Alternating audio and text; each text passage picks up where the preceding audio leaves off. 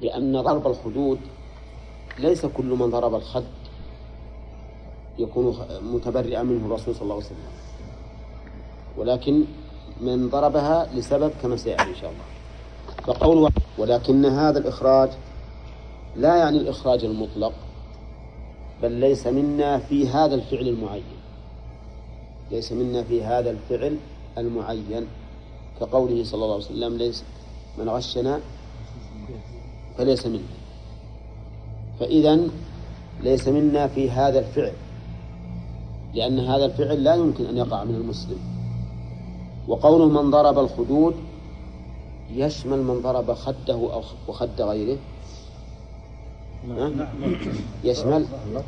إي نعم لكن ما أظن أن أحد إذا حز إذا اصاب أصابته مصيبة يضرب خد غيره وإنما يضرب خد نفسه. فاذا العموم هنا يراد به الخصوص.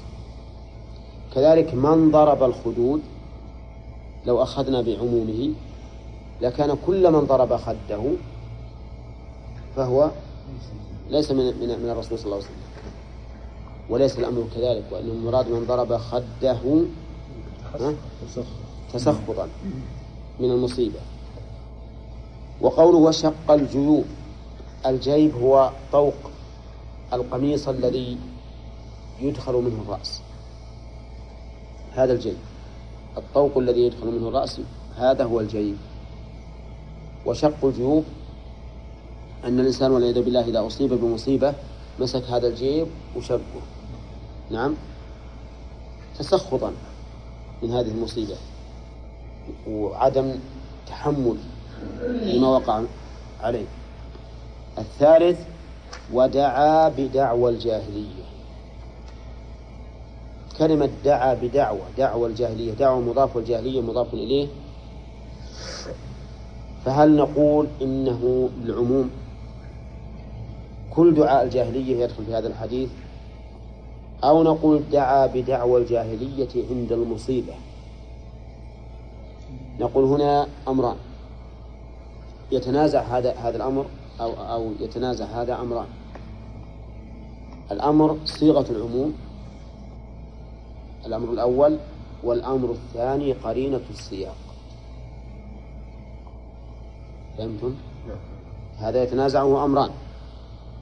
أول الأمر الأول صيغة العموم. وين صيغة العموم؟ دعوة الجاهلية. مفرد مضاف والمفرد المضاف تقدم لنا مرارا وتكرارا أنه للعموم. أولى نعم. نعم طيب. والثاني قرينة السياق. لأن الشيئين اللذين قبله كلاهما يفعلان عند المصيبة فيكون دعا بدعوى الجاهلية عند المصيبة.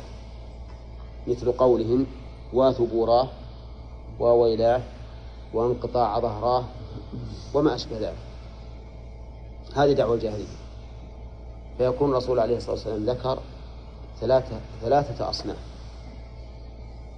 ما يتعلق بالبدن وما يتعلق باللسان وما يتعلق باللباس. يتعلق يعني بالجوارح. تسخط الجوارح تسخط اللسان وتسخط يتعلق باللباس وهو من فعل الجوارح حقيقة شق الجيوب من يتعلق باللباس. دعوة الجاهلية باللسان وضرب الخدود بالجوارح نعم.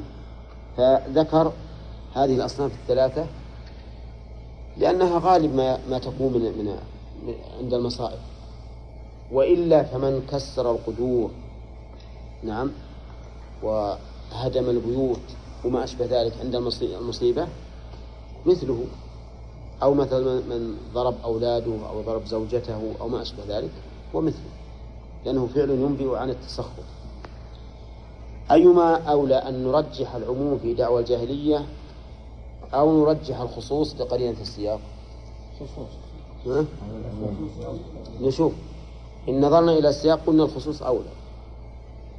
لأن سياق الكلام يحدد المعنى. وإن نظرنا إلى المعنى في قول ليس منا فإن كل دعوة جاهلية يتبرأ منه الإسلام. فيشمل كل دعوى الجاهلية.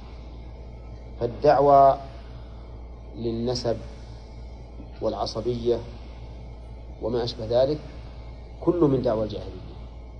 وربما يؤيد هذا الحديث الذي قبله وهو الطعن في النسب والنياحة على الميت. لأن الرسول ذكر الطعن في النسب مع النياحة مما يدل على أن كل ما تدعو به الجاهلية فإنه داخل في الحديث وهذا أحسن يعني. حمله على العموم أولى والقرينة لا تخصصه ويؤيده الحديث الذي سبقه. طيب دعوى الجاهلية نسبت إلى الجاهلية هل المراد بالجاهلية أهل الجهل أو الجاهلية معنى يعني الدعوة التي منشأها الجهل نعم. وهذا هو الظاهر. الدعوة التي منشأها الجهل. ومنها دعاوى الجاهلية في جهلهم قبل الإسلام فإنها من دعوى الجاهلية. فبهذا نعرف أن هذه الأمور الثلاثة حرام ولا لا؟ ومن الكبائر؟ ومن الكبائر. لأن الرسول صلى الله عليه وسلم ما يتبرأ من شيء إلا وهو كبيرة من كبائر الذنوب. وليس بالأمر الهين. هذا موجود الآن الظاهر. شق الجيوب موجود. وضرب الخدود. موجود إلى الآن؟ ونحو. وكذلك نتف الشعوب. موجود. سف التراب ها؟ سف التراب وشيل التراب. عجيب. تمرغ في التراب بسيط. هذا موجود؟ تمرغ في التراب. يا شيخ لكن بالعموم كلها تحتمل العموم حتى ضرب الخدود. لا لا. لا لأن من ضرب خد ولده مثلا لتأديبه نقول أنت منهي عن ضرب الوجه ولكن ما يدخل في هذا الحديث. ما يصل لا ما يصل إلى حد البراءة منه. طيب وشق الجيوب. وشق, الجيوب أيضا لو شق الإنسان جيبه لأنه ضاق على رأسه. أقول لو شق جيب غيره. وكذلك لو شق لو شق جيب غيره عدوانا مو لأجل المصيبة. ما ما يدخل في هذا الحديث ما يدخل. لا. لو واحد مثلا شاف جيب غيره زين وجميل ومطرز طيب قال بفسته عليه راح وشقه يقول هذا عدوان. لكنه لا يدخل في الحديث. أنا أقول ما أقول أنا الحديث أقول يعني لو بناخذ بالعموم كلها بالعموم لا, لا لا هذا يقين الرسول ما قصد. ما قصد هذا قطع. والجاهلية لكن دعوة الجاهلية قلت لكم من الحديث الأول يؤيدها. لأنه قال الطعن في النسب والنياحة فقارن الطعن بالنسب والطعن بالنسب من دعوة الجاهلية لا شك. الرسول ما هو اللي رتب الحديث هذه على بعض؟ كيف ما رتب؟ الحديث هذا ترتيب العلماء؟ لا لا مو معناه إنه أنا ما قصدي إن إنه ذكر هذا قبل هذا. إيه. قصدي إن الرسول قرن. بين شيء من دعوى الجاهلية وشيء مما يتعلق بالتوجه وهو النياحة فلا فلا يمنع أن يكون قوله دعا بدعوى الجاهلية عاما سواء دعوى الجاهلية التي يقولونها عند المصائب أو لا. قياس على الحديث اللي قبل يعني ها؟ قياس على الحديث نعم نعم نعم استئناسا به ها؟ معروف عند الجاهلية قبل الإسلام إيه؟ معروف ومعروف نتف الشعور أيضا ثم قال وعن وعن أنس رضي الله عنه ها؟ يصير إيش؟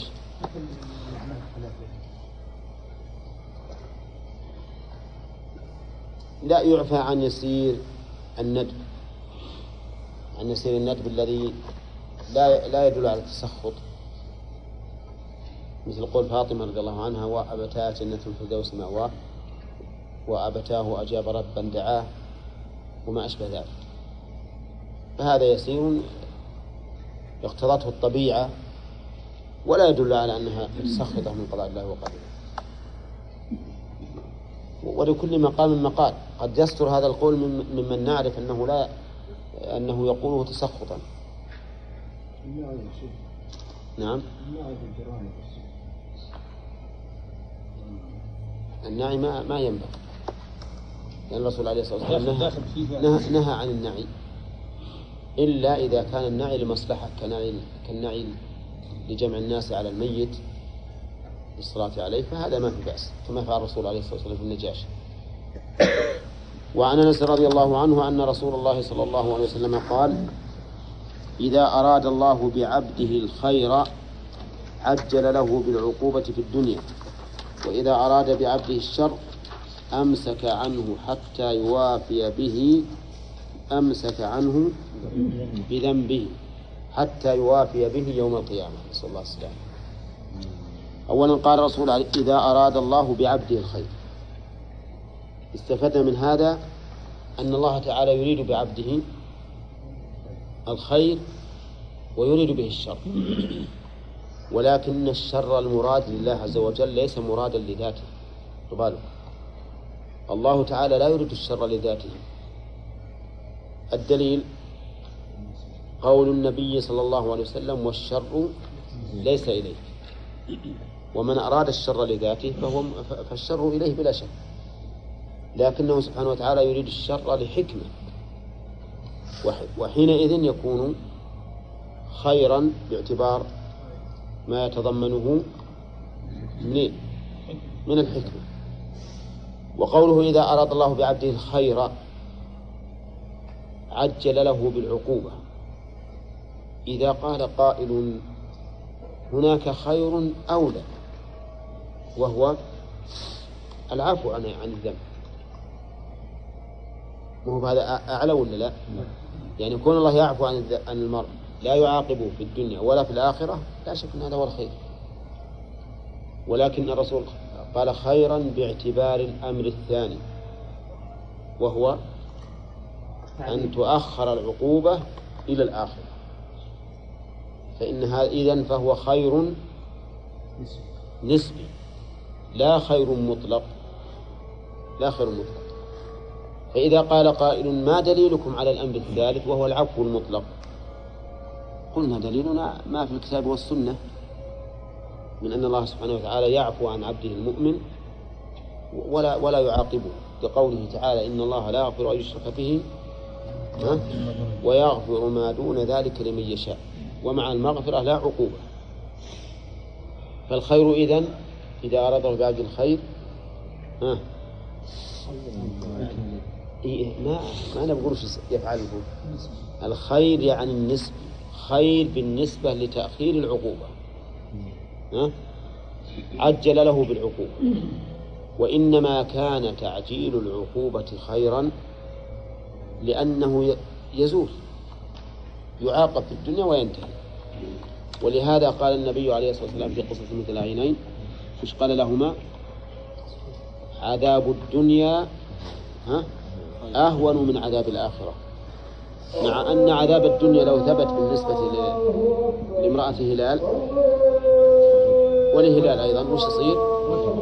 الرجل رجل إعدام بالكلية فقال فيه الرسول عليه الصلاة والسلام عذاب الدنيا أهون من عذاب الآخرة.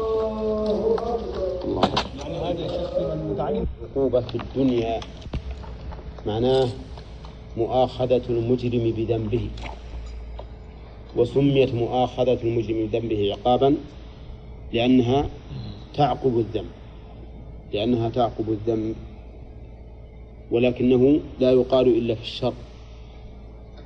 وقوله عجل له بالعقوبة في الدنيا ما نوع هذه العقوبة؟ العقوبة أنواع كثيرة منها ما يتعلق بالدين ومنها ما يتعلق بالبدن ومنها ما يتعلق بالأهل ومنها ما يتعلق بالمال. وما هو أعظمها؟ ها؟ ما يتعلق بالدين. ومع الأسف أنه أخفها في نظر كثير من الناس. أخفها في نظر كثير من الناس. مثال ذلك رجل عصى الله عز وجل. وكانت المعصية في نفسه كبيرة جدا. ثم إنه خفت عليه هذه المعصية. عقوبة هذه ولا لا؟ عقوبة. عقوبة بلا شك لأن خفة المعاصي في قلب الإنسان تجعله يستمرئها ويستهون بها. وحينئذ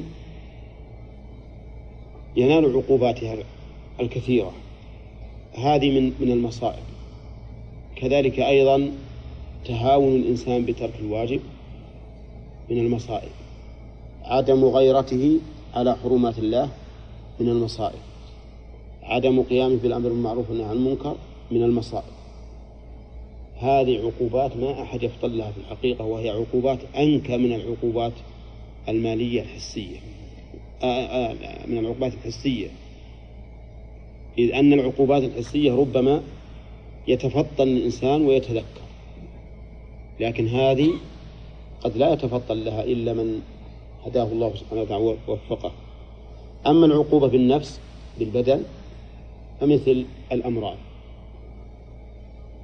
يصاب الإنسان بأمراض كثيرة قد تكون عقوبة لما حصل منه من المعاصي بتفريط في واجب أو انتهاك لمحرم فتكفر عنه هذه المصائب.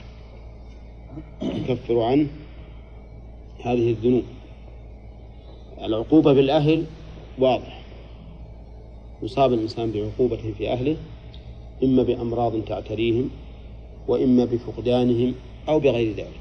بالمال كذلك. بنقصه أو تلفه أو تعب الإنسان وراءه وما أشبه هذا. وإذا أراد بعبده الشر أمسك عنه بذنبه. أمسك أمسك كيف؟ فعل. وهل يوصف الله بالإمساك؟ نعم. الجواب نعم. يوصف. لأن أفعال الله لا نهاية لها. فكل فعل يفعله فإنه يوصف به. ولهذا نقول الصفات الفعلية تشمل كل أفعال الله عز وجل. وقد قال الله تعالى ويمسك السماء أن تقع على الأرض إلا بإذنه. فأثبت الإمساك. نعم. إن الله يمسك السماوات والأرض أن تزولا في آية أخرى. إنما ويمسك السماء أن تقع على الأرض إلا بإذنه. قال أمسك عنه بذنبه حتى يوافي به. يعني يلاقي يلاقي الله به يوم القيامة. أو حتى يوافي به يعني يوافي به الله عز وجل. يوافي به الفاعل يوم القيامة. فهي إما أن تكون بمعنى يلاقي به الله أو بمعنى أن الله يوافيه به يعني يوفيه إياه يوم القيامة وهو الذي يقوم فيه الناس من قبورهم لرب العالمين. وسمي بيوم القيامة. نعم. لأمور ثلاثة. أولا قيام الناس من قبورهم لرب العالمين. والثاني قيام الأشهاد ويوم يقوم الأشهاد. والثالث قيام العدل قيام العدل. الغرض من سياق المؤلف لهذا الحديث بيان أو تسلية الإنسان إذا أصيب بالمصائب. تسليته إذا أصيب بالمصائب أن لا يجزع فإن ذلك قد يكون خيرا له قد يكون خيرا له. ولا ريب أن عذاب الدنيا أهون من عذاب الآخرة كما قال الرسول صلى الله عليه وسلم في المتلاعنين. في المتلاعنين قال لهما عذاب الدنيا أهون من عذاب الآخرة. وما الذي يحصل من عذاب الدنيا في قضية المرأة اللي عنها زوجها؟ الرجم يعني أعلى أنواع العقوبة في الدنيا هو الرجم ومع ذلك قال عليه الصلاة والسلام إنه أهون من عذاب الآخرة. فبين الرسول عليه الصلاة والسلام أن كل العقوبات التي تحصل في الدنيا فهي بالنسبة إلى الآخرة ليست بشيء. أهون. فإذا أصبت بمصيبة فقل الحمد لله الذي لم يؤخر عقوبتي إلى إلى الآخرة. قد يكون خيرا لك كما في هذا الحديث. ثم أعلم أيضا أنه لو قدر على الفرض الممتنع والعلم عند الله أن أحدا لم يأتي بخطيئة وأصيب بمصيبة فإننا نقول هذه المصيبة قد تكون من باب الامتحان. امتحان العبد على الصبر. لكن لا يجوز للإنسان إذا أصيب بمصيبة وهو يرى أنه لم يخطئ يقول أنا والله ما أخطأت. فيعد نفسه من المقربين. هذه تزكية. لكن أنا أقول لو فرضنا أن أحدا من الناس لم يصب ذنبا ثم أصيب بمصيبة. فإن هذه المصيبة لا تلاقي ذنبا تكفره لكنها تلاقي قلبا تمحصه. حتى يبتلى الإنسان بالمصائب لينظر من ابتلاه سبحانه وتعالى هل يصبر؟ نعم. أو لا يصبر. ولهذا كان أخشى الناس لله وأتقاهم له. محمد صلى الله عليه وسلم يوعك كما يوعك الرجلان منا. السبب لأجل أن ينال أعلى درجات الصبر. حتى يصبر على هذا البلاء الذي لا يصاب به أحد. كما يوعك الرجلان فينال بذلك مرتبة الصابرين على أعلى وجوهها. وشدد عليه صلى الله عليه وسلم عند النزع أشد ما يكون. كل ذلك ليصل إلى درجات إلى أعلى درجات الصبر. ومع ذلك مع هذه الشدة العظيمة تجده ثابت القلب. دخل عليه عبد الرحمن بن أبي بكر ومعه مسواك يتسوك به فأمده بصره. يعني مد إليه بصرة ينظر إليه فعرفت عائشة رضي الله عنها أنه يريد السواك. فقالت آخذه لك؟ فأشار برأسه نعم. فأخذت السواك وقسمت وعلكته حتى ألنته للرسول صلى الله عليه وسلم فأعطته إياه. فاستن به تقول ما رأيته استنى استنانا أحسن منه. ثم رفع يده وقال في الرفيق الأعلى حتى مالت بعد أن قبل عليه الصلاة والسلام. فانظر إلى هذا الثبات واليقين والصبر العظيم مع هذه الشدة العظيمة. هذا لأجل أن يتبين أو لأجل أن يصل إلى الرسول عليه الصلاة والسلام إلى أعلى درجات الصابرين. صبر لله وصبر في الله وصبر بالله عليه الصلاة والسلام حتى نال أعلى الدرجات. فأقول أنت يا أخي المسلم حتى إذا أصبت بمصائب وقال حدثتك نفسك أن مصائبك أعظم من معائبك. فإياك أن تقول هكذا. احذر من هذا لأنك بهذا تدل على ربك بعملك وتمن عليه بطاعتك. ومع ذلك نقول لو فرض أن هذا الأمر هو الواقع فإن هذه المصائب خير لك. تنال بها إيش؟ درجات الصابرين العليا. فهذا فهذان أمران. أحدهما أن إصابة الإنسان بالمصائب تعتبر تكفيرا لسيئاته. وتعجيل العقوبة له في الدنيا خير من تأخيرها إلى الآخرة. هذه واحد ثانيا قد تكون المصائب أكثر من المعايب ولكن من أجل أن يبتلى المرء حتى يصل بصبره إلى أعلى درجات الصابرين. لأن الصبر كما ترون درجة عالية هي هينة الصبر من الإيمان بمنزلة الرأس من الجسد. مهم جدا. فهذا هو ما يتضمنه هذا الحديث العظيم.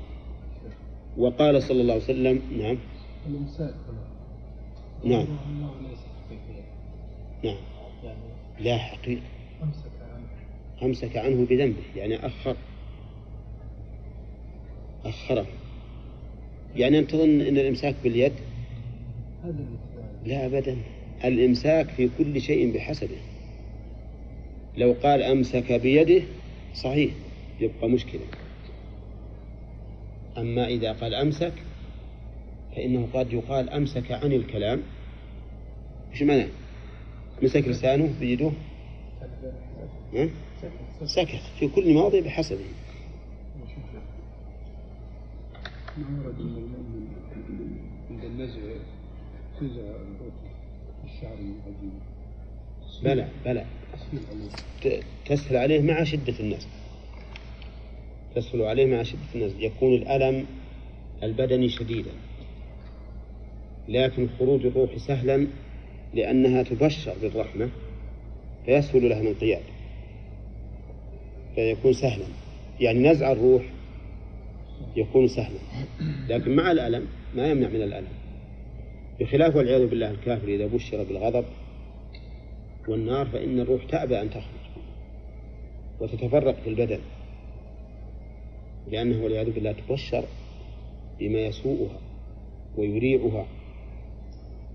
ولهذا انظر إلى سياق الآية الكريمة في سورة النعام.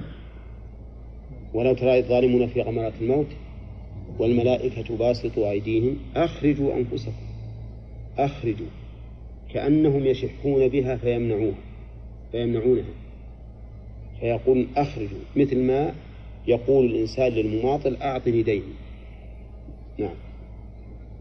وقال النبي صلى الله عليه وسلم نعم. كثير من أو المشايخ يفتنون بأبنائهم فما يكون على مستوى الالتزام الطاعه طلب العلم كيف؟ نلاحظ كثير من العلماء والمشايخ إيه. يفتنون بأب- بأبنائهم إيه؟ بحيث ما يكون على مستوى من الالتزام الابن يعني إيه نعم كثير من المشايخ خاصة إيه؟ نعم ما يكون على المستوى والله يا أخي يختلفون؟ لا ما نفسر أولا إن الله له الحكمة حتى يتبين أن الله سبحانه وتعالى هو الذي بيده الأمر يخرج الحي من الميت ويخرج الميت من الحي ثانيا أنه ما هو على كل حال إن أبناء المشايخ إلا إذا قصدت أبناء العصر. وإلا فتجدون العلماء السابقين تجدون ما شاء الله سلسلة من العلماء. سلاسل الأب والجد والابن والحفيد وابن الأخت وهكذا. نعم؟ لكن نعم في وقتنا هذا قد يكون أبناء المشايخ كأبناء الملوك لأن المشايخ والحمد لله توفر عليهم النعم. ويحصل من النعم ما قد يحصل به الأ- الأشر والبطر. فهذا والله أعلم هو الحكمة. مع الحكمة الأولى التي أشرت إليها وهي بيان قدرة الله عز وجل وأن الله سبحانه وتعالى قادر على أن يخرج من هذا العالم النافع جاهلا ضارا شيخ ما رأيك بمن يفسر هذه الظاهرة؟ نعم. من يقول يعني المشايخ يهتمون بالدعوة خارج المنزل ولا يكون عندهم اهتمام في والله هذه ربما تكون ربما تكون لكن ما نقدر نحكم على كل من ظل ولده بأنه مقصر. لأن هذه حتى تقع في العامة تجد من أقوى الناس دعوة في أولاده ورجل حبيب وطيب ومع ذلك ينفرون. نعم. التهاون بصالح الأعمال بالنوافل وكذا يعني كانت عظيمة في نفسه ثم هانت عليه أن يفعلها. هل يعتبر من ذلك عقوبة؟ والله أنا أعتبر هذا عقوبة لا شك. لأن فتور الإنسان عن الرغبة في الخير بعد أن كان محبا له هذا نقص عظيم. وكما يكون تكون العقوبة بالألم أو بما يؤلم تكون أيضا بفوات المحبوب ألم يبلغك أن الرسول عليه الصلاة والسلام أخبر بأن من اقتنى كلبا إلا كلب صيد أو ماشي أو حرث انتقص كل يوم من أجله قيراط هذا فوات محبوب ما في أنه يعاقب مثل بعقوبة لكن يفوته الخير فوات الخير بلا شك أنه عقوبة هنا وقال النبي صلى الله عليه وسلم إن عظم الجزاء مع عظم البلاء. إن عظم مع عظم يعني يتقابل. عظم الجزاء مع عظم البلاء. فكلما كان البلاء أشد وصبر الإنسان وصبر الإنسان صار الجزاء أعظم وأكثر. لأن الله عز وجل عدل. فإذا كان كذلك فإنه لا يجزي الظالم لا لا يجزي المحسن بأقل من إحسانه. فإذا عظم البلاء وصبر الإنسان عظم جزاؤه. وإذا خف نعم خف الجزاء. ليست مثلا ليس الجزاء على الشوكة يشاكها كالجزاء على كسر يكسره. أيهما أعظم؟ الكسر أعظم فيكون الجزاء أعظم. يكون الجزاء أعظم. وليس فقد عشرة من المال كفقد مئة من المال. وليس فقد واحد من الأولاد كفقد اثنين من الأولاد مثلا. فعظم فعظم الجزاء من عظم البلاء. وهذا لا شك أنه دليل على كمال عدل الله عز وجل. وأنه لا يظلم. وإن الله إذا أحب قوما ابتلاهم فمن رضي فله الرضا ومن سخط فله السخط. السنة الترمذي. إذا أحب قوما ابتلاهم. كيف قد يقول قائل إن الأمر يقتضي العكس. إذا أحب قوما أرضاهم. ولا لا؟ مثل ما إنك الآن إذا أحببت أحدا أنعمت عليه. ولكننا نقول الله حكيم جل وعلا. يبتليهم ثم بعد ذلك يعطيهم أكثر مما مما كان. فإذا أحب قوما ابتلاهم. يعني اختبرهم بما يقدر عليهم من الأمور الشرعية أو الأمور الكونية. بالك من الأمور الشرعية أو الأمور الكونية. ليس ليس الابتلاء بالأمور الكونية فقط كالأمراض وفقد الأموال والأهل وما أشبه ذلك حتى في الأمور الشرعية. انظر إلى قول الله عز وجل للرسول صلى الله عليه وسلم إنا نحن نزلنا عليك القرآن تنزيلا فاصبر لحكم ربك. فذكره بالنعمة وأمره بالصبر. لأن هذا هذا الإنزال الذي أنزل الله عليه له تكليف يكلف به. فهذا من الابتلاء. كذلك إذا إذا أحب الله قوم ابتلاهم يبتليهم بأمور تعترض لهم لينظر هل يصبر عن محارم الله نعم أو لا يصبر كما جاء في الحديث في رجل دعته امرأة ذات منصب وجمال فقال إني أخاف الله هذا ابتلاء ولا لا؟ ها؟ وش وش جزاؤه؟ يظله الله في ظله يوم لا ظل إلا ظله. فالابتلاء لا تظن أنه فقط في الأمور الكونية كالمصائب التي لا الأمور الكونية والأمور الشرعية.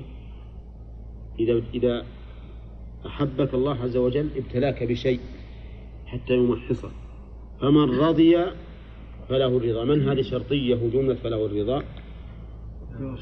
جواب الشرط. يعني فله الرضا منين؟ من الله. وإذا رضي الله على شخص أرضى عنه الناس أيضا. ومن سخط فعليه السخط. فله السخط. نعم.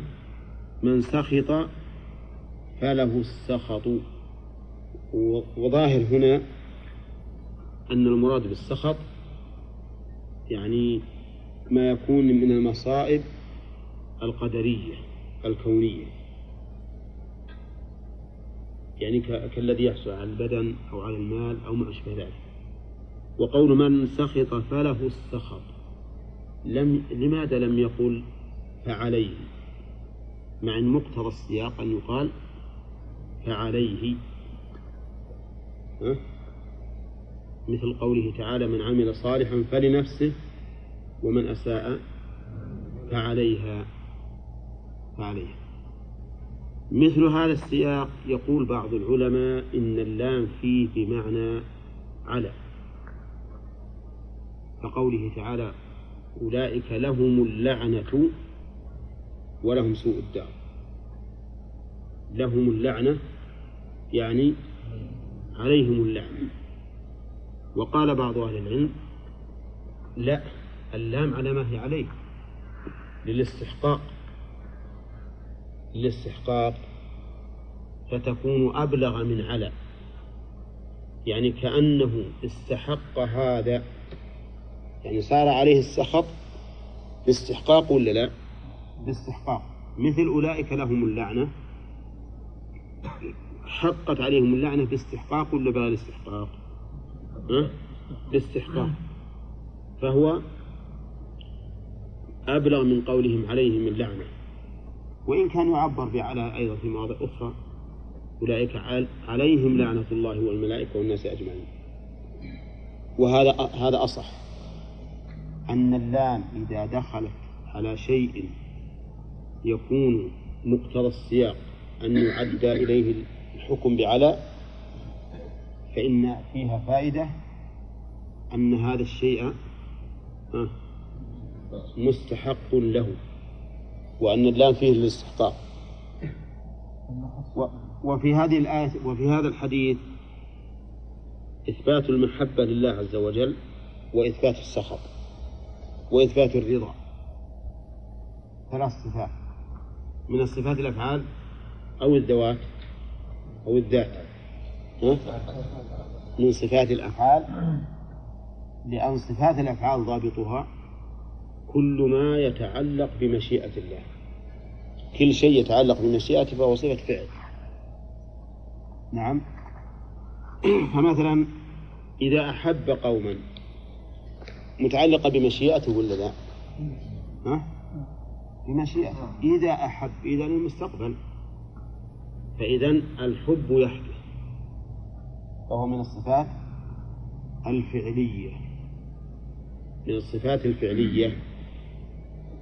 وها هنا مسألة وهي أن الله سبحانه وتعالى إذا إذا أحب عبدا هل هو يحبه من الأزل؟ أو يحبه عند وجود سبب المحبة ويبغضه عند وجود سبب البغض؟ ها؟ هذا هو هذا هو الصحيح وهو, وهو الموافق للمعقول. فحينئذ يكون هذا الشخص في يوم من, من الأيام يحبه الله وفي يوم يبغضه الله عز وجل. نعم. لأن الحكم يدور مع علته. وفيه أيضا في إثبات الرضا لله. وإثبات السخط وهما صفتان فعليتان. وقاعدة أهل التأويل في هذه الصفات الثلاث أنهم ينكرونها. يقولون إن الله ما يحب. ولا نعم. وبعضهم يقول ولا يحب أيضا. يقول إن الله لا يحب ولا يرضى ولا يسخط ها؟ لأن هذه الصفات تقتضي النقص ومشابهة المخلوق. وقد سبق مرارا وتكرارا الرد عليهم والحمد لله. وهم يؤولون مثل المحبة والرضا بماذا؟ الثواب أو إرادة الثواب. الثواب أو إرادة الثواب. والسخط؟ بالعقوبة أو إرادة العقوبة. والصواب أن هذه صفات ثابتة لله عز وجل. فسائر صفاته التي يثبتها من يتأول في هذه الصفات ولكنها ثابتة لله على الوجه. اللائق به وأنه يجب علينا في كل وصف وصف الله به نفسه يجب علينا فيه أمران إثباته على حقيقته وظاهره. والأمر الثاني الحذر من التكييف أو التمثيل كل شيء وصف الله بنفسه يجب عليك أن تثبت أنت هل أنت تحكم على الله ولا الله يحكم عليك؟ الله هو اللي يحكم. كيف تقول الله أنه بيحب وهو أثبت لنفسه أنه يحب كيف تقول ما يرضى وهو أثبت لنفسه أنه يرضى؟ كيف تقول لا يغضب وهو أثبت لنفسه أنه يغضب؟ أأنت أعلم بالله من الله؟ كلا. إذا أثبت ما أثبته الله نفسه ولكن تبرأ من التكييف والتمثيل وبهذا تسلم فإذا وقفت بين يدي الله عز وجل يوم القيامة. وقال ما الذي بلغك في كتابي أو على لسان رسولي أنني أحب. وأنت تقول إنني لا أحب. وش جواب الإنسان؟ نعم. قولوا وش جواب؟ ما له جواب. ما له جواب. لأن الأمر واضح. كلمة صريحة واضحة لكن احذر من التمثيل أو التكييف. وتسلم. وحينئذ تكون آخذا بالنصوص إثباتا ونفيا. ليس كمثله شيء وهو السميع البصير. نعم. ليش ما أو الصح لله عز وجل لأجل ما ما نثبت ما لأن لأن له سبب. السخط له سبب وهو فعل ما يسخط الله. والرضا له سبب وهو فعل. حتى وقع على الفعل ولا وقع على هذا؟ لا واقع على العبد على العبد إذا فعل هذا الفعل. أما مسألة الأفعال فالله لم يزل ولا يزال يحب الخير والإحسان ويكره الشر. لكن اتصاف الإنسان نفسه بهذا بهذه الصفة في حال اتصافه بها إذا كانت مما يحبه الله يكون محبوبا له. وفي حال اتصافه بها إذا كانت مسخوطة له يكون ساخطا عليه. ويقول إذا كان من أهل الجنة أن يكون لا. لا ما يحبه أزلا هو يعلم أنه من أهل الجنة وأنه في حال من الأحوال هو كافر. ففي حال كفر لا يحبه الله. ولهذا أباح الله دماء دمه وأهله وماله. يقع يقع المحبة أو الشبهة نعم الأزلية في الفعل في الأفعال. لم يزل مثلا يحب الخير يحب الإحسان ويحب العدل لم يزل ولا يزال. لكن هذا المتصف بهذا في هذا الوصف متى اتصف به استحق ما يترتب عليه. شيخ نعم. الصفة لأن الشرع كان كيف؟ يعني لا يا أخي. هو كامل بارك الله فيك. نعم هو كامل. لكن اتصاف الإنسان بالأسباب التي توجب الابتلاء ليس ليس بكامل. بمعنى أن أنا قد لا يكمل في في, في الإسلام قد يكون علي نقص في بعض الأمور. فيبتليني الله عز وجل. مثل ما ابتلى هذا الذي هذا الذي دعته امرأة ذات منصب وجمال هذا ابتلاء. حتى يصل الإنسان إلى الغاية. ولا نفس الشرع لا شك أنه كامل لكن اتصاف العبد به هو الذي لا لا, لا يكون تاما طيب واللي يستدل بهذا الحديث على وجود ما إي نعم نعم. هذا نقول إن قوله ومن سخط يدل على أن المراد بالرضا هنا الصبر. يعني راضي بقضاء الله من حيث هو قضاء وهذا لا بد منه واجب. لذا قوله ومن سخط فقابل السخط بالرضا ولا يقابل السخط إلا بالصبر. الرضا الذي بمعنى الصبر. لما قابل السخط السخط وش يقابله؟ الرضا الذي بمعنى الصبر.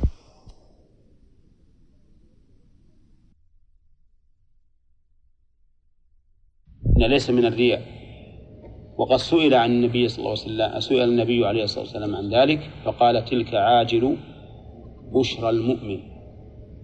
إن الله سبحانه وتعالى يطلع العباد على عمله فيثنون عليه بما يستحق من هذا العمل. فإذا ما يطرأ بعد انتهاء العبادة لا يؤثر عليه. اللي يكون بعد انتهاء العبادة لا يؤثر عليها. اللهم إلا أن يكون هذا الشيء فيه عدوان كالمن والأذى بالصدقة فإن هذا العدوان يكون إثمه مقابلا لأجر الصدقة فيبطلها كما قال الله تعالى لا تبطلوا صدقاتكم بالمن والأذى. أرجو أن المقام اتضح الآن. الكلام في الرياء في مقامين. المقام الأول في حكمه والثاني في حكم العبادة إذا اتصل بها الرياء. قلنا في حكمه أنه من الشرك الأصغر وقد يكون أكبر. في حكم العبادة المتصل بها قلنا إن كان الباعث على العبادة هو الرياء فهي باطلة. جملة وتفصيلا ما حاجة. باطلة بكل حال. وإن كان الباعث على العبادة الإخلاص لكن طرأ عليها الرياء. فهذا له حالان الحال الأولى أن يركن إلى ذلك ويسكن إليه ويطمئن به فماذا يكون الحكم؟ تبطل العبادة إن كانت مما ينبني آخرها على أولها وإلا صح منها ما لم يكن فيه الرياء.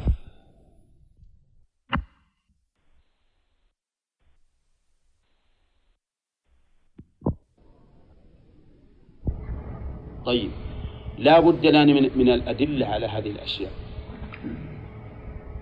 نقول أما إذا كان الباعث له الرياء فالدليل على بطلانه إيش؟ هذا الحديث الذي معنا. قال الله تعالى أنا أغنى الشركاء عن الشرك من عمل عملا أشرك فيه معي غيري تركته وشركه. وقال سبحانه وتعالى فمن كان يرجو لقاء ربه فليعمل عملا صالحا ولا يشرك بعبادة ربه أحدا. وأما بطلانها إذا طرأ عليه في أثنائها. فلأن العبادة إذا بطل آخرها وهي مما ينبغي آخرها على أولها على آخرها إذا بطل آخرها بطل جميعها. كما لو أحدث في أثناء الصلاة مثلا تبطل الصلاة كلها. أما إذا كانت لا ينبني بعضها على بعض فإن الأول الجزء الأول منها ها؟ صحيح. ما خالطه رياء ولا شيء. مبني على إخلاص. والجزء الثاني منها يكون باطلا. وأما إذا طرأ عليه الرياء وهي الحال الثانية ولكنه لم يطمئن إليه ولم يقره فدليله قوله عليه الصلاة والسلام إن الله تجاوز عن أمتي ما حدثت به أنفسها ما لم تعمل أو تتكلم.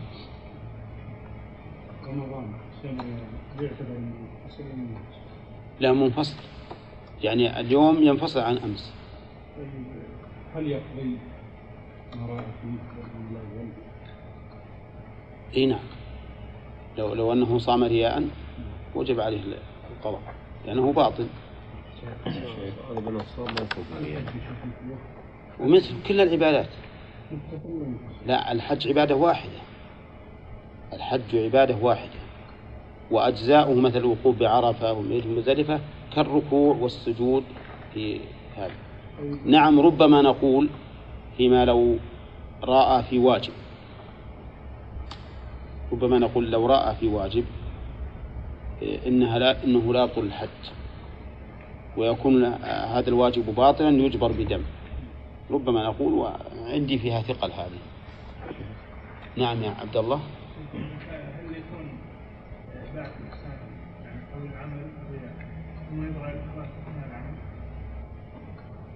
والله ربما يكون لكن ما ينفعه يجب عليه إذا إذا إذا زال الرياء عنه أن يعيد الع- العبادة من جديد نعم إذا بدأ؟ أول اللي بعثه على العمل إيه. الرياء نعم. ولكن عندما بدأ العمل أخلص هذا سؤال عبد الله يكون في. أخلص في أول ما بدأ العمل يعني قبل أن يبدأ قبل أن يشرع في ما ما بدأ سنة أول اللي بعثه كلمة مع وكلمة بعد وكلمة قبل. إذا كان مع فيه فهو ما صح. إذا كان بعد هو أيضا ما صح. إذا كان قبل صح. مثلا الحين قام بيصلي. إيه واللي بعث على الصلاة الرياء نعم. عندما كبر تكبيرة الإحرام مع تكبيرة الإحرام؟ نعم. أخلص. صارت الك... صار عند التكبيرة ما زال الرياء معه. نعم. وأخلص ما ما تصح. يوم قال الله أكبر ومر يخلص. هنا ما تصح صلاته لازم ينظر أي نعم. لازم يعيد. الرياء بعد العبادة. نعم. هو ما هو برياء. ما هو رياء بعد العبادة. اي بس إذا قلنا ما ما هو برياء أي. يقتضي أن لا يعاقب عليه ولا ولا شيء نعم ولا يعاقب عليه. يعني مثلا واحد حج. أي. يوم يحج هو مخلص. نعم. ولكن يوم رجع لبلاده. صار في مجلس. قام يقول أنا لا أحب أن يعني. هذا عاد ينظر. إذا كان متحدثا بنعمة الله عليه فلا فلا حرج. وإذا كان قصده به المنة على الله صار من هذه الناحية آه، فعله حراما. أما مسألة الرياء نقول انتهى من الرياء. الآن العبادة خالصة ما فيها رياء إطلاقا. نعم إن- إنه يقال هذا إذا إذا قصد إن الناس يطلعون عليه فهذا غلط. ولكن ما يوصف ما يوصف الحج بأنه مراء فيه. طيب. لكن يوصف الإخبار عن الحج بأنه مراء فيه. بعد ما كان ينبغي أن يتحدث بنعمة الله صار يرائي بهذا بهذا التحدث. مو بهذا من باب سماع اللي ورد. لا لا. سمع إنه مثلا يسبح يسبح وسمع الناس تسبيحه يقرأ سمع الناس قراءته. فالمهم أن الشرك إذا إذا كا إذا لم يقارن العبادة ما صار شيء ما ما يؤثر على العبادة العبادة انتهت. نعم.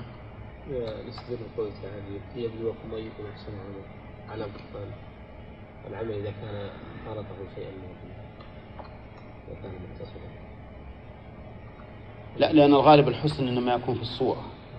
لا في القصد. لأن تفسير الفضيل بن عياض لها يقتضي أن أنها تكفر أنه قال إذا كان خالصا سواء كيف؟ قال العمل إذا كان خالصا صوابا. أي. إذا كان العمل خالصا ولم يكن صوابا لم يكن. أي هو فسر فليعمل عملا صالحا. لا ليبلوكم أيكم أحسن. عملا إلا نعم. ها؟ قال أخلص من وصول وش يعني؟ سورة تبارك أحسنوا عملا؟ والغالب كلها الأحسن في الغالب يكون في الصورة والهيئة ما يكون في في النية. لكن لا شك إن إنه إن إن الإنسان اللي ما عنده نية ما عنده عمل أصلا. أصلا هذا العمل وإن كان صورته صورة عمل فليس بعمل لأنه غير مقبول. يعني ما ممكن نستدل بهذا نستدل بالذي معنا أوضح. الاستدلال بهذا مو مو هو ظاهر نعم. في عبارة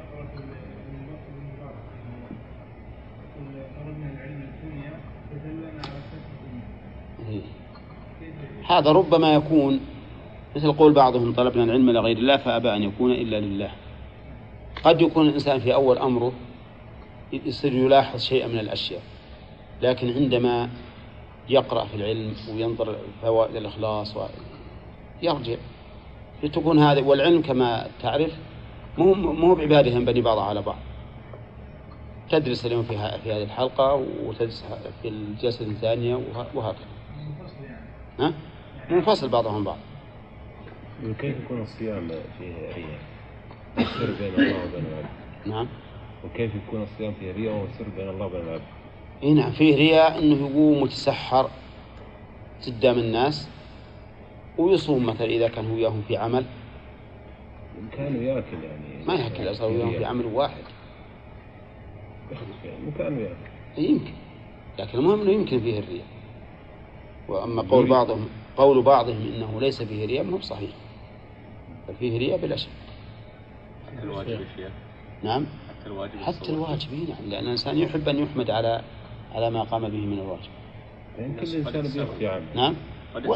إيه ولو تساووا لأنه في من لا يصوم فيه من الناس من لا يصوم. فهو يرائي بصومه. بإمكان كل إنسان يخ- يخفي عمله يعني فلا تصير كلها مخفية بل كل شيء بيصير رياء رياء. هذا شيء حسب ما يقوم بقلبه أنا ما بقول معناه كل عبادة لابد تكون لابد تكون برياء. لكن نقول إن الرياء يدخل في جميع العبادات. كل العبادات يمكن أن يكون فيها رياء. هنا شيخ بالنسبة للتسبيح إذا رفع صوته كل المؤمنين ما يسبحون لكن هو ما عليه منهم أنها السنة أي رفع الصوت. نعم. لا يدخل في الرياء. لا لا. هذا يدخل في إظهار السنة ويؤجر على هذا. يؤجر على هذا شيخ. الرياء يا أخواني مثل ما قلت أن يكون الباعث للإنسان على هذه العبادة. ما ما قصد وجه الله ولا إقامة دينه. إنما قصد أن يراه الناس فيمدحوه على هذه العبادة. هذا الرياء يكون على النية يعني. إيه هو- هو أصلا مداره على النية. ومداره على النية ولهذا هو يعود إلى الإخلاص. يعود إلى الإخلاص. ما هو بلا إلى الص- الصالح؟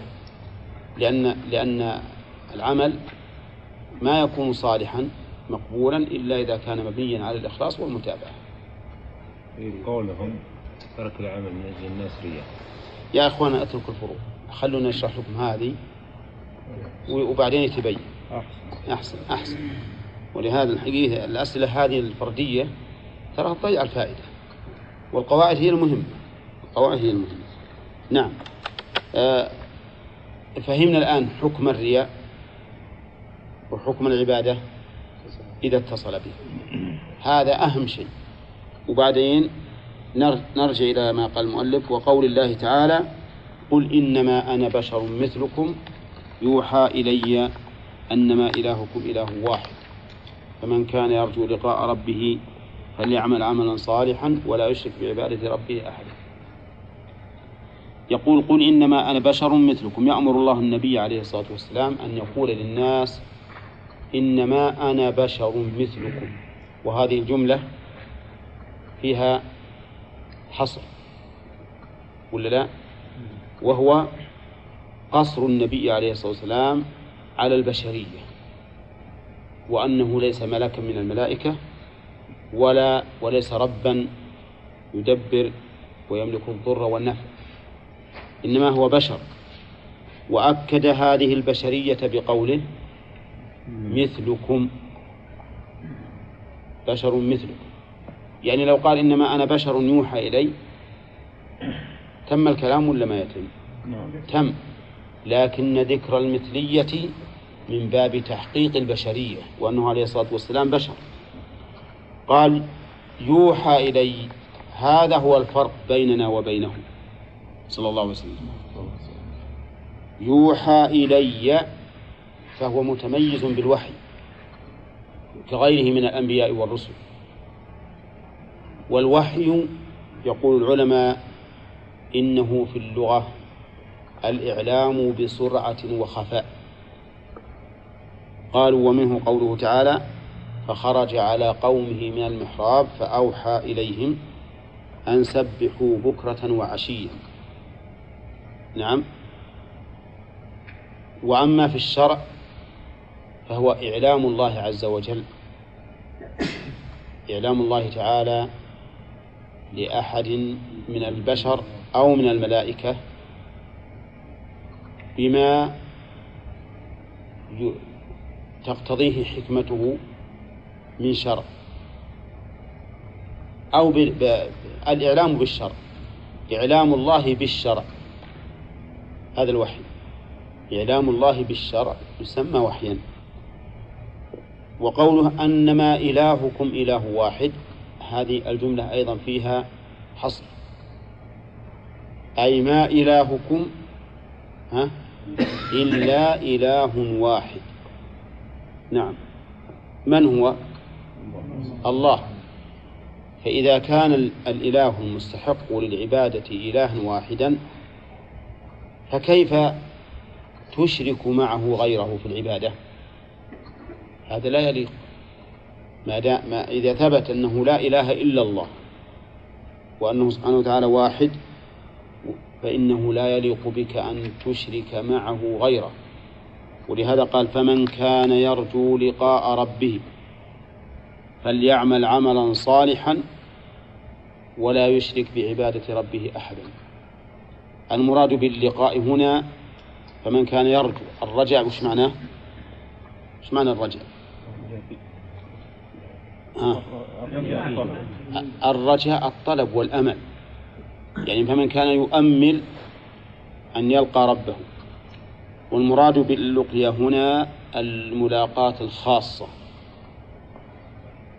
لأن الملاقاة نوعان عامة وخاصة فالعامة كقوله تعالى يا أيها الإنسان إنك كادح إلى ربك كدحا فملاقيه من المراد بالإنسان؟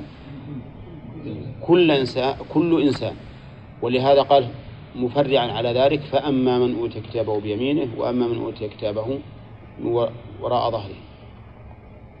أما الملاقاة الخاصة التي تتضمن رؤيته تبارك وتعالى كما قاله بعض أهل العلم فإنها خاصة بالمؤمنين كما في هذه الآية. يعني من كان يرجو لقاء ربه لقاء رضا ونعيم فل فليعمل. ألفا في قوله فليعمل. ها. رابطة للجواب. جواب الشرط. أين الشرط؟ من كان. من كان يرجو لقاء ربه. وقوله فليعمل عملا صالحا؟ هذه الأمر هنا للإرشاد ولا للوجوب؟ ها؟ أو للإرشاد. للإرشاد. لأنه يقول من كان يريد لقاء الله عز وجل على وجه الذي يرضاه سبحانه وتعالى فليفعل هذا. فليعمل عملا صالحا. نعم. وقوله فليعمل عملا صالحا. العمل الصالح ما جمع بين أمرين. ما كان خالصا صوابا. وهذا وجه الشاهد من الآية. ما كان خالصا صوابا. فالخالص ما قصد به وجه الله. والصواب ما كان على شريعة الله. عرفتم الخالص ما قصد به وجه الله والصواب ما كان على شريعة الله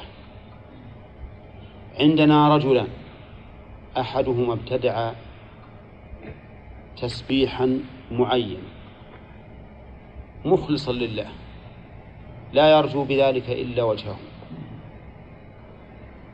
فهل ينفعه؟ ليش؟ ليس على الشريعة لأنه ليس على شريعة الله. وآخر عمل عملا على شريعة الله لكنه مراء فيه. هذا أيضا لا يقبل وش اللي فقد ليس خالصا لله. فالعمل الصالح ما جمع بين أمرين الإخلاص لله والمتابعة لرسول الله صلى الله عليه وسلم. بأن يقصد الإنسان به وجه الله ويتمشى فيه على شريعة الله. هذا هو العمل الصالح وما عداه فهو عمل فاسد مردود على صاحبه. دليل ذلك من من السنة واضح جدا. إنما الأعمال بالنيات وإنما لكل امرئ ما نوى هذا في جانب الإخلاص. من عمل عملا ليس عليه أمرنا فهو رد هذا في جانب المتابعة. ولهذا قال العلماء إن هذين الحديثين ميزان ميزان الأعمال. حديث عمر ميزان الأعمال الباطنة وهي النيات والمقاصد. وحديث عائشة من عمل عملا ليس عليه أمر فهو رد هذا ميزان الأعمال الظاهرة. وقول فليعمل عملا صالحا ولا يشرك بعبادة ربه أحدا. ولا يشرك لا هذه ناهية. والمراد بالنهي الإرشاد أيضا كما قلنا في المراد بالأمر. وقوله لا يشرك بعبادة ربه بعبادة. أما مسائل العادة فالعادة للعادات. لكن العبادة هي خالص حق الله. ولهذا قال بعبادة ربه وأتى بكلمة رب.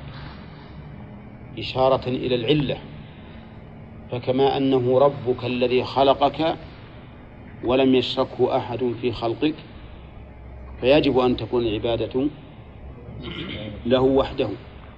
ما قال ولا يشرك بعبادة الله؟ قال ولا يشرك بعبادة ربه. فتكون هنا الإضافة إلى الرب من باب التعليل كأنه يقول لما كان هو الرب الذي خلقك وأعدك وأمدك. فلتكن العبادة نعم له وحده. وقوله أحدا أحدا. نكرة في سياق النهي. فتكون عامة. لا يتعبد لأحد لا لملك مقرب. ولا لنبي مرسل ولا لولي ولا لأحد من من المخلوقين تكون العبادة لله وحده وجه الشاهد من هذه الآية الكريمة أن المرائي يا أخوان المرائي هل أشرك بعبادة الله أحدا؟ ها؟ نعم أشرك لأنه الآن قام يصلي مثلا ليتقرب إلى الناس بمدحه والثناء عليه. فيكون أشرك بعبادة الله أحدا. فالآية واضح مناسبتها للترجمة. مناسبتها للترجمة واضح. وفي وفي هذه الآية الكريمة دليل على ملاقاة الله عز وجل. لقوله يرجو لقاء ربه. وقد استدل بها بعض العلماء على ثبوت رؤية الله. ثبوت رؤية الله. لأن الملاقاة معناها المواجهة. معناها المواجهة. وعلى كل حال فالمسألة فيها شيء من الخفاء. وأدلة رؤية الله واضحة في الكتاب والسنة سوى هذه. واضحة وصريحة. طيب يستفاد من هذه الآية؟ أن رسول الله صلى الله عليه وسلم بشر لا يستحق أن يعبد. أولى لأنه حصر حاله بالبشرية. كما حصر الألوهية بمن؟ بالله. ثم فرع على ذلك أن من كان يرجو لقاء الله فليعمل عملا صالحا ولا يشرك بعبادة ربه أحدا. نعم. نعم. إذا قلنا أنه الإرشاد معناته إذا أخلص أو على السنة نعم. الإرشاد سواء سواء في حقه يعني مو بالوجوب لا لا هو يقول فمن كان يرجو. يعني اللي يرجو إحنا ندله على الطريق فليعمل لكن العمل ما يصير واجب بلى هو واجب. لكن هنا الآية لما جاءت فمن كان يرجو على سبيل التبيين. مثل ما تقول من كان يريد الرياض فليسلك كذا وكذا. هل أنا ألزمه ولا أرشده؟ إذا إذا قصد يجب أن يسلك. أسألك الآن. لو قال ما كان من كان يريد الرياض فليسلك الطريق الفلاني. وش يصير هذا؟ وش وش يصير هذا؟ إذا كان ناوي قصده فلا بد أن يصل نقول هذا للإرشاد. لإرشاد من أراد أن من كان يرجو. ثم عاد هل رجاء لقاء الله عز وجل واجب ولا مو واجب؟ واجب. من دليل آخر لكن عندما أريد أن أبين لك الطريق فأنا أرشدك. وأما عاد وجوب هذا الشيء فهو من طريق آخر. يا شيخ. نعم. قال سبحانه وتعالى قل إن صلاتي ونسكي ومحياي ومماتي لله رب العالمين. كيف نقول بعض الناس المسلمين عاداتهم تقاليدهم مبادئهم. يكون ما يداخل في العبادات؟ إي نعم. شلون هذا؟ إيه ما هي بدخل العبادات. قال العادات. والصلاة والنسك ومحياي ومماتي. إيه معناه معناها الذي يتصرف في حيا وميتا. هو الله هذا المعنى فتكون الأول عبادة والثاني الربوبية محيا وممات وعن أبي هريرة رضي الله عنه مرفوعا عن أبي هريرة مرفوعا إلى من؟ إلى الرسول صلى الله عليه وسلم. قال قال الله تعالى يعني النبي عليه الصلاة والسلام يرويه عن ربه يقول قال الله أنا أغنى الشركاء عن الشرك. أغنى اسم تفضيل وليست فعلا ماضيا بل هي اسم تفضيل ولهذا تضاف إلى الشركاء.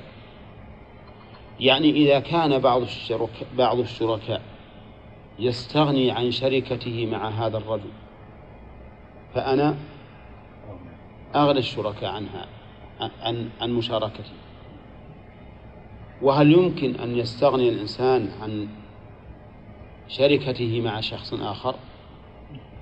يمكن. يكون الإنسان غني يكون الإنسان غنيا. وله من هذا المكان جزء من مئة جزء. ولا يهتم بهذا الشيء. يدعه فصار هنا استغناء عن عن شركته في هذا المكان في هذا البستان مثلا. الله عز وجل أغنى الشركاء عن الشرك. لا يقبل عملا له فيه شريك أبدا. وإنما يقبل العمل الخالص له وحده. كما أنه سبحانه وتعالى الخالق وحده. فكيف يكون الخالق لك وحدك؟ وبعد ذلك تصرف شيئا من حقه إلى غيره هل هذا عدل؟ ها؟ لا. ولهذا قال الله عز وجل إن الشرك عن لقمان إن الشرك لظلم عظيم وصحيح أنه من أبلغ الظلم الذي خلقك وأعدك إعدادا كاملا لكل مصالحك وأمدك بما تحتاج إليه ثم تذهب وتصرف شيئا من حقه إلى غيره. لا شك أن هذا من أظلم الظلم. والعياذ بالله. ولهذا نقول إنما كان الله تعالى لا يقبل عملا فيه شرك لأنه كما أنه الخالق وحده فيجب أن تكون العبادة له وحده. ثم بين مقتضى هذه الجملة فقال من عمل عملا عملا. هذه نكرة في سياق الشرط فتكون العموم. من عمل عملا أشرك فيه معي غيري تركته وشركه. أي عمل يكون؟ صلاة صدقة صيام حج جهاد علم أي شيء يكون. مما يتقرب به إلى الله. إذا عمل الإنسان هذا العمل وأشرك فيه مع الله غيره فإن الله يتركه وشركه. وقوله تركته وشركه. ما المراد بشركة؟ هل المراد وشريكه؟ أو المراد وشركه أي عمله الذي أشرك فيه؟ المراد الثاني عمله الذي أشرك فيه. لأن من أشرك مع الله قد لا يتركه الله. لو أن أحد من الناس راعى رجلا من الصالحين أو راى رجلا من الصالحين في في عبادته هل يترك الله هذا الصالح من أجل مراءة هذا الرجل؟ لا. نعم. وكم من أناس عبدوا الأنبياء؟ والله تعالى لا يترك الأنبياء. فمعنى وشركه أي وما أشرك فيه من ذلك العمل. يستفاد من هذا الحديث الآية؟ إيه. الآية ما انقضينا منها. انتهينا منه الظاهر انتهينا انتهينا منه طيب انتهينا منها وبينا فيها أن الرسول صلى الله عليه وسلم حاله البشرية وأنه رسول بالوحي وأن وثبوت لقاء الله عز وجل وأن من يرجو لقاءه فليعمل هذا العمل. نعم. طيب. ها؟ يرجو ذكر معناه يخاف صح المعنى لا مو بالظاهر يرجو يطمع ويؤمن. أحسن. لأن هذه يخاف إنما تكون في المعاصي. أما في الطاعات فإن فإن الرجاء فيها بمعنى الطمع في الشيء. نعم. وش معنى تركته؟ تركته. يعني تركت هذا الرجل الذي شركني فلم ألتفت إليه. ولم ولم أجازه على عمله. مسألة العمل. نعم في مسألة العمل. أي في مسألة العمل الذي الذي أشرك فيه لكن قد يصل إلى حد حد الكفر ويترك في كل الأعمال. يستفاد من هذا الحديث أولا بيان غنى الله عز وجل لقوله أنا أغنى الشركاء عن الشرك. ويستفاد منه أيضا بيان عظم حقه. وأنه لا يجوز لأحد أن يشرك مع الله أحدا في حقه. ويستفاد منه بطلان العمل الذي صاحبه الرياء. لقوله تركت وشركه ويستفاد منه تحريم الرياء. ووجه ذلك أن ترك الإنسان وشركه وعدم قبوله رضا ولا غضب؟ نعم للغضب أقرب. وما أوجب الغضب فهو محرم. فحينئذ هذا الحديث يدل على تحريم الرياء وعلى بطلان العمل الذي قارنه الرياء. لقوله تركته وشركه. ويستفاد من هذا الحديث أن صفات الأفعال لا حصر لها. شوف الآن تركته؟ هل نأخذ من هذا وصف أن الله يسمى بالتارك؟ لا. لكن الأفعال ما لها نهاية. الأفعال ما لها نهاية. الله أكبر. عن أبي سعيد الخدري رضي الله عنه مرفوعا هذا متدرس اليوم. عن أبي سعيد مرفوعا. المرفوع معناه المضاف إلى الرسول صلى الله عليه وسلم. ولا مانع من أن نذكركم بأن المرفوع إلى الرسول صلى الله عليه وسلم ينقسم إلى مرفوع صريحا ومرفوع حكما. فما أضيف إليه نفسه فهو مرفوع صريحا. وما أضيف إلى عهده أو إلى سنته أو إلى إقراره حكما. وهو الإقرار المشاهد فهو مرفوع حكما وعن أبي سعيد مرفوعا قال ألا أخبركم بما هو أخوف بما هو أخوف عليكم عندي من المسيح الدجال. ألا هنا أداة عرض أداة عرض والمقصود بها التنبيه تنبيه المخاطب. لما يلقى إليه. فهو أبلغ من من الاتيان بالكلام المرسل هكذا. وقول بما هو أخوف عليكم عندي بما ما اسم موصول أي بالذي هو أخوف عليكم عندي من المسيح الدجال. أخوف عليكم عندي يعني عند الرسول صلى الله عليه وسلم لأنه عليه الصلاة والسلام من رأفته ورحمته بالمؤمنين يخاف عليهم كل فتنة. يخاف عليهم كل الفتن. وأعظم فتنة تكون على وجه الأرض هي فتنة الدجال. هذا معروف معلوم ولكن يقول الرسول عليه الصلاة والسلام هذا أخوف عليكم عندي من المسيح الدجال. وإنما كان كذلك لأن التخلص منه صعب جدا من هذا النوع الذي ذكر الرسول صلى الله عليه وسلم. ولهذا قال بعض السلف ما جاهدت نفسي على شيء مجاهدتها على الإخلاص. وهذا صحيح. يعني الإخلاص ليس بالأمر الهين ولهذا قال الرسول صلى الله عليه وسلم أسعد الناس بشفاعة من قال لا إله إلا الله خالصا من قلبه. ولا إله إلا الله مو مجرد اللفظ بها لا بد من أحكام وشروط. يقتضي هذه جميع الأعمال التي تأله بها إلى الله تكون خالصة من قلب وقولها المسيح الدجال. وصفه الرسول عليه الصلاة والسلام بأمرين. بأنه مسيح وبأنه دجال. ووصفه بعيبين أحدهما حسي والثاني معنى الحسي المسيح لأنه منسوح العين أعور العين كما قال النبي عليه الصلاة والسلام إن الله لا يخفى عليكم إنه ليس بأعور وإن الدجال أعور العين منه.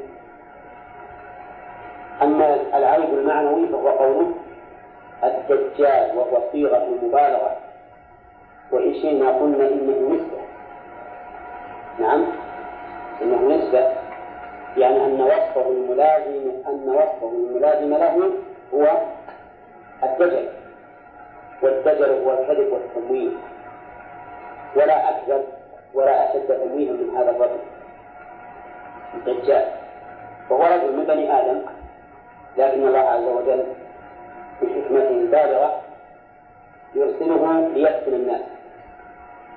وفتنته عظيمة ما في الدنيا منذ خلق آدم إلى أن تقوم الساعة شيء أشد من فتنة الدجال. نعوذ بالله منه. طيب وقوله المسيح الدجال فيه فيه مسيح صديق. من هو؟ المسيح مريم عليه الصلاة والسلام. مسيح صديق يقتل مسيحا دجالا. قال بعض أهل العلم إنه ينبغي أن يسمى المسيح من المسح ولكن هذا من باب التكلف ما دام الرسول صلى الله عليه وسلم سماه بهذا الاسم فلسنا أشد من الرسول عليه الصلاة والسلام تعظيما لله وتنفيرا من عبادة غيره والألوهية لغيره.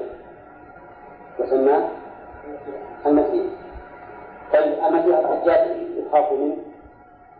لأن فتنته عظيمة واعلم أن المسيح الدجال ثبت فيه الأحاديث واشتهرت حتى كان من المعلوم بالضرورة لأن الرسول صلى الله عليه وسلم أمر أمته أن يتعوذوا منه؟ في كل صلاة في كل صلاة حتى أصبح الآن أمرا ضروريا. وقد حاول بعض الناس والعياذ بالله. أن ينكروه وقالوا إن هذا لا يمكن. وإنما ورد من الأحاديث في صفته فيه شيء من التناقض وفيه شيء من مخالفة الطبيعة. فلا يمكن أن يصدق به. لكن هؤلاء والعياذ بالله هم الذين يقيسون الأحاديث بعقولهم وأهوائهم ويقيسون أيضا قدرة الخالق بقدرهم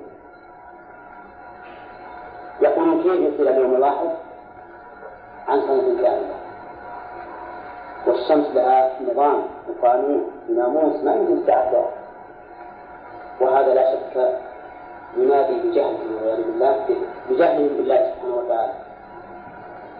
من الذي جعل هذه هذا النظام والنواميس في الشمس؟ الله.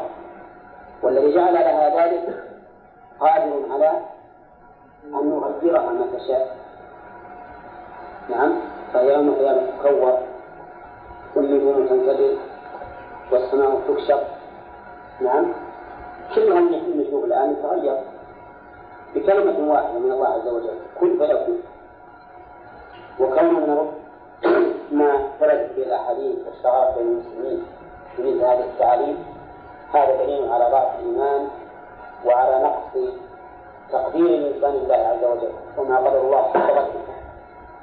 فالذي نؤمن به أن هذا المسيح سينزل في آخر سيبعث في آخر الدنيا ويحصل منه كل ما ثبت عن الرسول عليه الصلاة والسلام. ونؤمن بأن الله على كل شيء قدير. وأنه قادر على أن يرسل يبعث من يفتن الناس عن دينهم ليتميز.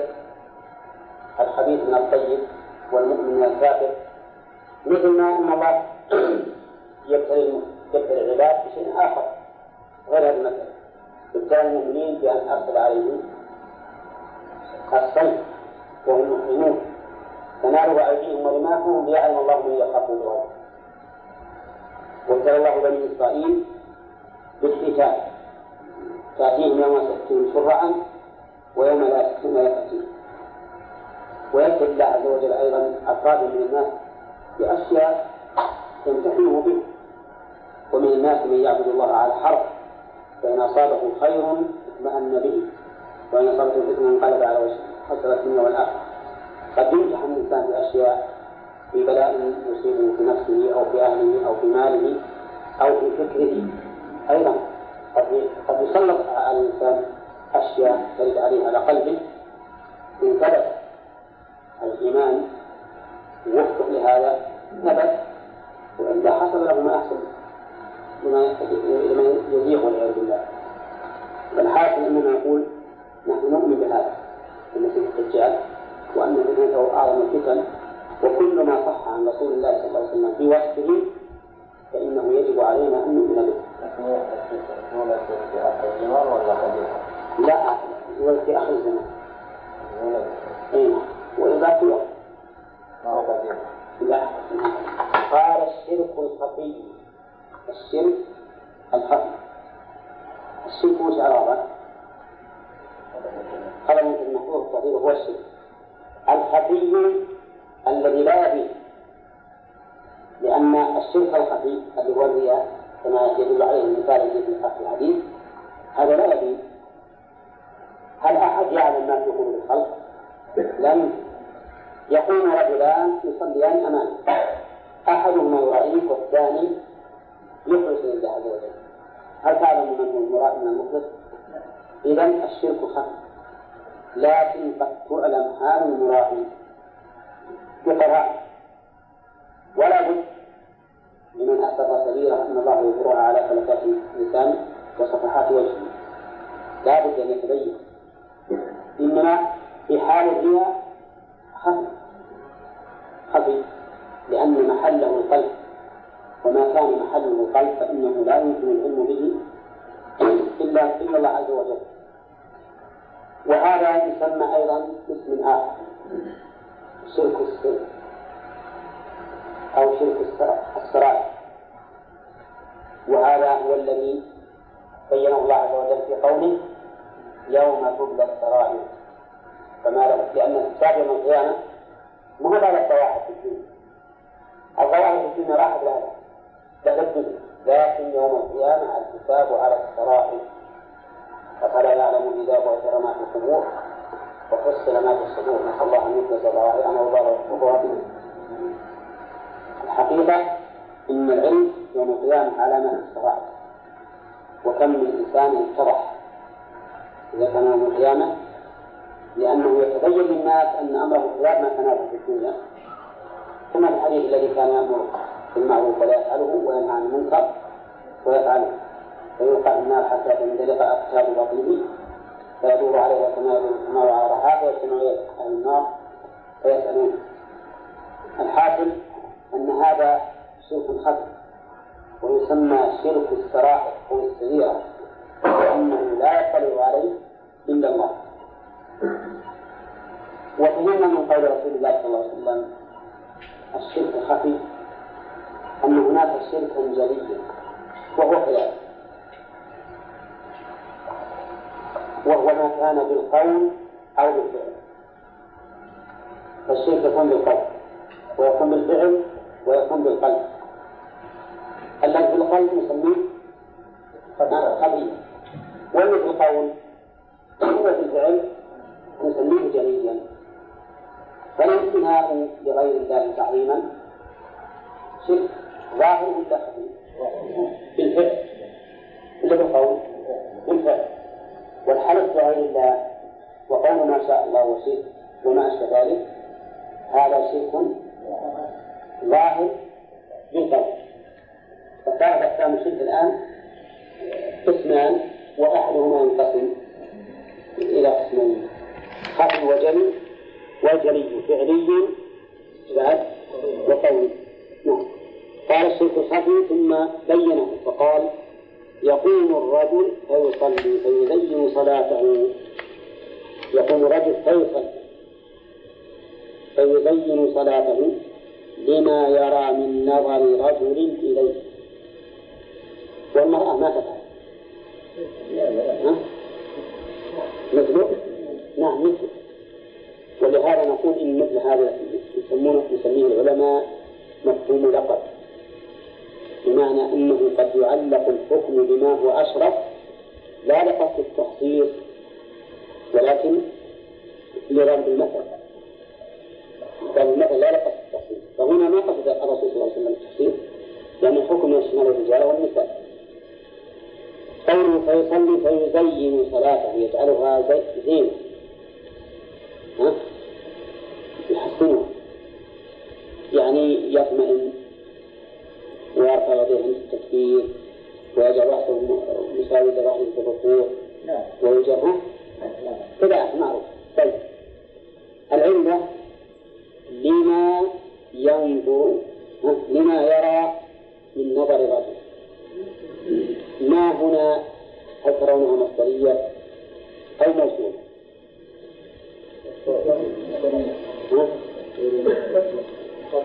هي فيها إشكال. إن جعلناها مصدرية لأن من قد تم. لو قلنا لرؤيته من نظر رجل إليه. مستقيم الكلام؟ طيب. إذا قلنا موصولة للذي يراه من نظر رجل إليه. فتكون موصولة حذف منها العائد. موصولة حذف منها العائد. يعني للذي يراه من نظر رجل إليه شوف الآن لما يراه من نظر هذه المرأة. وهو أشرف ليراه هذا الرجل أو تعبد ليراه هذا الرجل. والتعليم هنا لما يرى من نظر الرجل هل هو للتزيين ولا للصراحة أصلا؟ يقول الرجل فيصلي فيزين صلاته. لما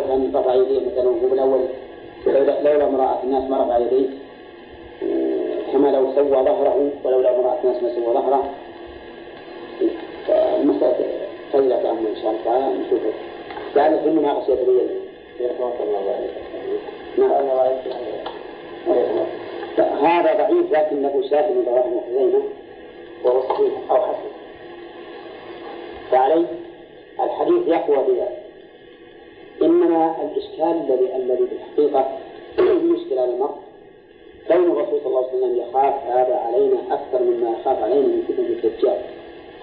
وقد قال إنه ما ما يعني معنى الحديث أنه ما يوجد فتنة أعظم من فتنة الدجال. فهل نقول أن هذا الحديث يناقض الحديث الصحيح؟ وهذا يدل على ضعفه. أو يمكن الجمع.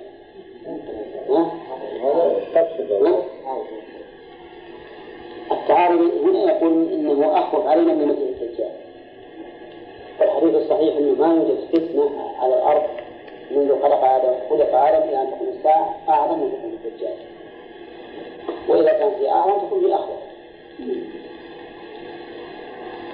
أقول هذا هذا في حسب الإنسان يعني كل إنسان لا يصلي يتعب نفسه ويحسن والدجال يعني عام يعني عام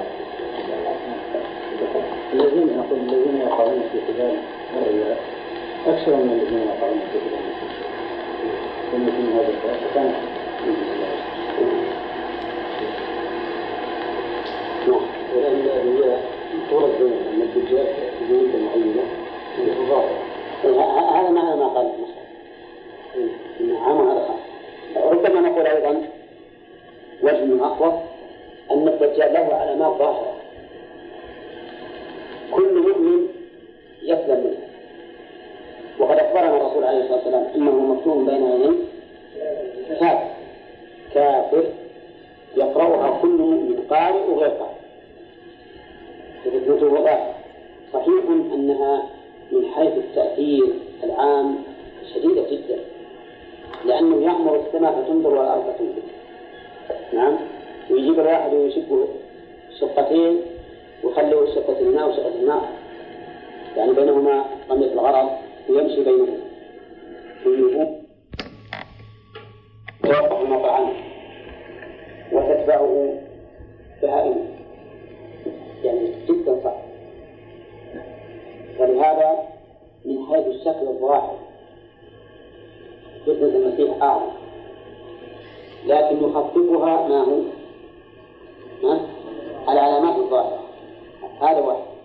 الفرق الثاني ما ذكره الإخوان أنه أن فتنة الدجال موقتة موقتة وإن كانت يعني ما لها ما حجة أن يخرج في ثلاث ثلاث. من ممكن يخرج في أي لحظة. وأما هذا الرياء فإنه لأنه مستمر حتى في وقت الرسول عليه الصلاة والسلام